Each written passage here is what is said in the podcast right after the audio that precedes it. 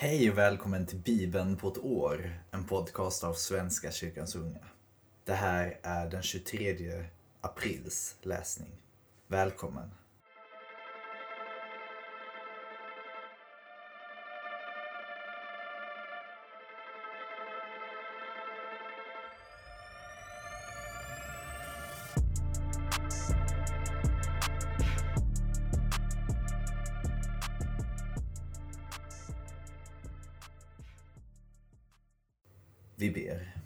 Tack Gud för idag. Jag ber att du är med denna dagen. Jag ber att du är med i varje fotsteg vi tar. Visa oss din väg, Gud. Var med i de beslut vi tar idag, Gud. Låt dem följa din väg. Låt dem följa kärlekens väg. Tack Gud för att du är med oss och för att du älskar oss. Var med i dagens läsning. I Jesu namn, Amen. Ja hörni, nu ska vi börja i Domarboken. Vad spännande. Vi börjar i kapitel 1, vers 1 till kapitel 2, vers 9. När Josua var död frågade israeliterna Herren. Vem av oss ska först dra ut mot kananéerna och kämpa mot dem? Herren svarade Juda. Jag ger landet i hans våld. Då sade Juda till sin bror Simon. Följ med mig till det område som föll på min lott. Låt oss kämpa tillsammans mot kananéerna. Sedan följer jag dig till ditt område. Och Simon följde honom. Judéerna gick till angrepp och Herren gav kananéerna och periseer i deras våld. De besegrade dem i Besek, 10 000 man. I Besek mötte de Adoni Besek. De kämpade med honom och besegrade kananéerna och periseerna. Adonibesek flydde, men de förföljde honom, tog honom till fånga och högg av honom tummar och stortår. Då sade Adonibesek, 70 kungar med avhuggna tummar och stortår plockade smulorna under mitt bord. Nu låter Gud mig plikta för vad jag har gjort. Han fördes till Jerusalem och dog där. Judéerna anföll och intog Jerusalem. De högg ner invånarna och stack staden i brand. Sedan drog de ut för att kämpa mot kananéerna som bodde i bergsbygden, i Negev och i låglandet. Juda anföll de kananéer som bodde i Hebron. Hebron hette tidigare Kirjat Arba och besegrade Sheshai, Achiman och Talmai. Därefter vände de sig mot invånarna i Devir. Devir hettes tidigare Kirjat Sefer.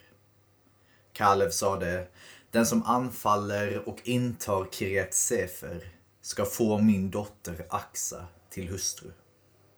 Otniel, son till Kalevs yngre bror Kenas, intog staden. Och Kalev gav honom sin dotter Axa till hustru. När hon kom dit övertalade hon honom att be fadern om mark. Hon steg av sin åsna och Kalev frågade vad hon ville. Ge mig en gåva, svarade hon. Du har skänkt mig Negevöknen. Skänk mig nu källor med vatten. Kalev gav henne då övre och nedre källorna. Ättlingarna till den knit som var svärfar till Mose hade följt med judéerna när de drog ut från palmstaden mot Judaöken, i Negev, nära Arad. Där slog de sig ner bland amalekiterna. Juda följde nu med sin bror Simon och de besegrade kananéerna i Sefat. De vigde staden åt förintelse och den kom därför att kallas Horma. Juda intog därefter Gaza med omland. Ashkelon med omland och Ekrom med omland. Herren var med judéerna och de erövrade bergsbygden. Men de kunde inte driva bort folket på slätten som hade järnbeslagna stridsvagnar. Kalev fick Hebron som Mose bestämt och han drev bort Anaks tre söner därifrån. Men benjaminiterna drev inte bort jevuséerna som bodde i Jerusalem och än idag bodde jevuséer bland benjaminiterna i Jerusalem. Också Josefs stammar drog ut. De gick mot Betel och Herren var med dem. Under sin spaning mot Betel, det hette tidigare Lus, fick spejarna se en man komma ut från staden. De sade till honom, visa oss var vi kan ta oss in i staden, så ska vi skona dig. Han visade var de kunde ta sig in. De högg ner invånarna, men lät mannen och hela hans familj slippa undan. Han gav sig iväg till hetiternas land, där han grundade en stad som han gav namnet Lus. Så heter den än idag. Manasse kunde inte driva bort folket i Betjean med lydstäder eller i Tanak med lydstäder och inte heller invånarna i Dor med lydstäder, i Givleam med lydstäder eller i Megiddo med lydstäder. Kananéerna lyckades hålla sig kvar i den delen av landet. När israeliterna blev starkare måste kananéerna utföra tvångsarbeten, men de drevs inte bort. Efraim drev inte bort kananéerna som bodde i Geser, utan kananéerna bodde kvar där bland dem. Sebulon drev inte bort invånarna i Kitron och Nahalol, utan kananéerna bodde kvar bland dem men måste utföra tvångsarbeten. Asher drev inte bort invånarna i Akko och Sidon och inte heller folket i Achlav, Aksiv, Helba, Afik och Rechov. Asheriterna fick alltså bo bland kananéerna i landet, ty de kunde inte driva bort dem. Naftali drev inte bort invånarna i Betshemesh och Betanat, utan fick bo bland kananéerna i landet. Men invånarna i Betshemesh och Betanat måste utföra tvångsarbeten. Amoreerna trängde undan daniterna till bergen och lät dem inte komma ner på slätten. Amoreerna lyckades hålla sig kvar i Harheres, Ayalon och Shaalvim. Men när Josefs stammar fick övertaget måste de utföra tvångsarbeten. Amoreernas område sträckte sig från Arabimbranten, från Sela och vidare uppåt.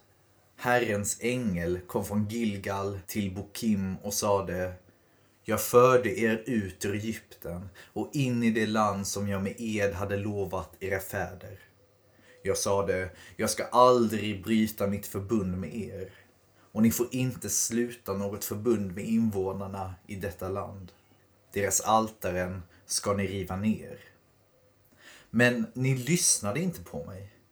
Hur kan ni handla så? Nu säger jag, jag ska inte driva undan dem för er, utan de ska vara en pik i er sida. Och deras gudar ska bli en snara för er. När Herrens ängel sade detta till israeliterna började folket gråta och klaga. De kallade platsen för Bokim och där offrade de åt Herren. Josua sände iväg folket och israeliterna begav sig var och en till sitt område för att ta landet i besittning. Folket tjänade Herren så länge Josua levde och så länge de gamla som överlevde honom var i livet. De hade ju själva sett alla de storverk som Herren hade utfört för Israel. Herrens tjänare Josua, Nons son, dog då han var 110 år gammal. Han begravdes på sitt eget område, i Timnat Heres, i Efraims bergsbygd, norr om berget Gaash. Jag har lite repetition på annat vi har hört innan. Vi fortsätter i Lukas, kapitel 21, vers 29 till kapitel 22, vers 13. Han, Jesus, gav dem en liknelse. Se på fikonträdet och alla andra träd. När de börjar knoppas, då förstår ni av er själva att nu är sommaren nära. På samma sätt vet ni när ni ser detta hända, att Guds rike är nära. Sannerligen, detta släkte ska inte förgå förrän allt detta händer. himmel och jord ska förgå, men mina ord ska aldrig förgå. Var på er vakt, så att inte era sinnen fördunklas av omåttlighet och dryckenskap och livets bekymmer. Annars överraskas ni av den dagen som av en snara, för den ska komma över alla som bor på jorden.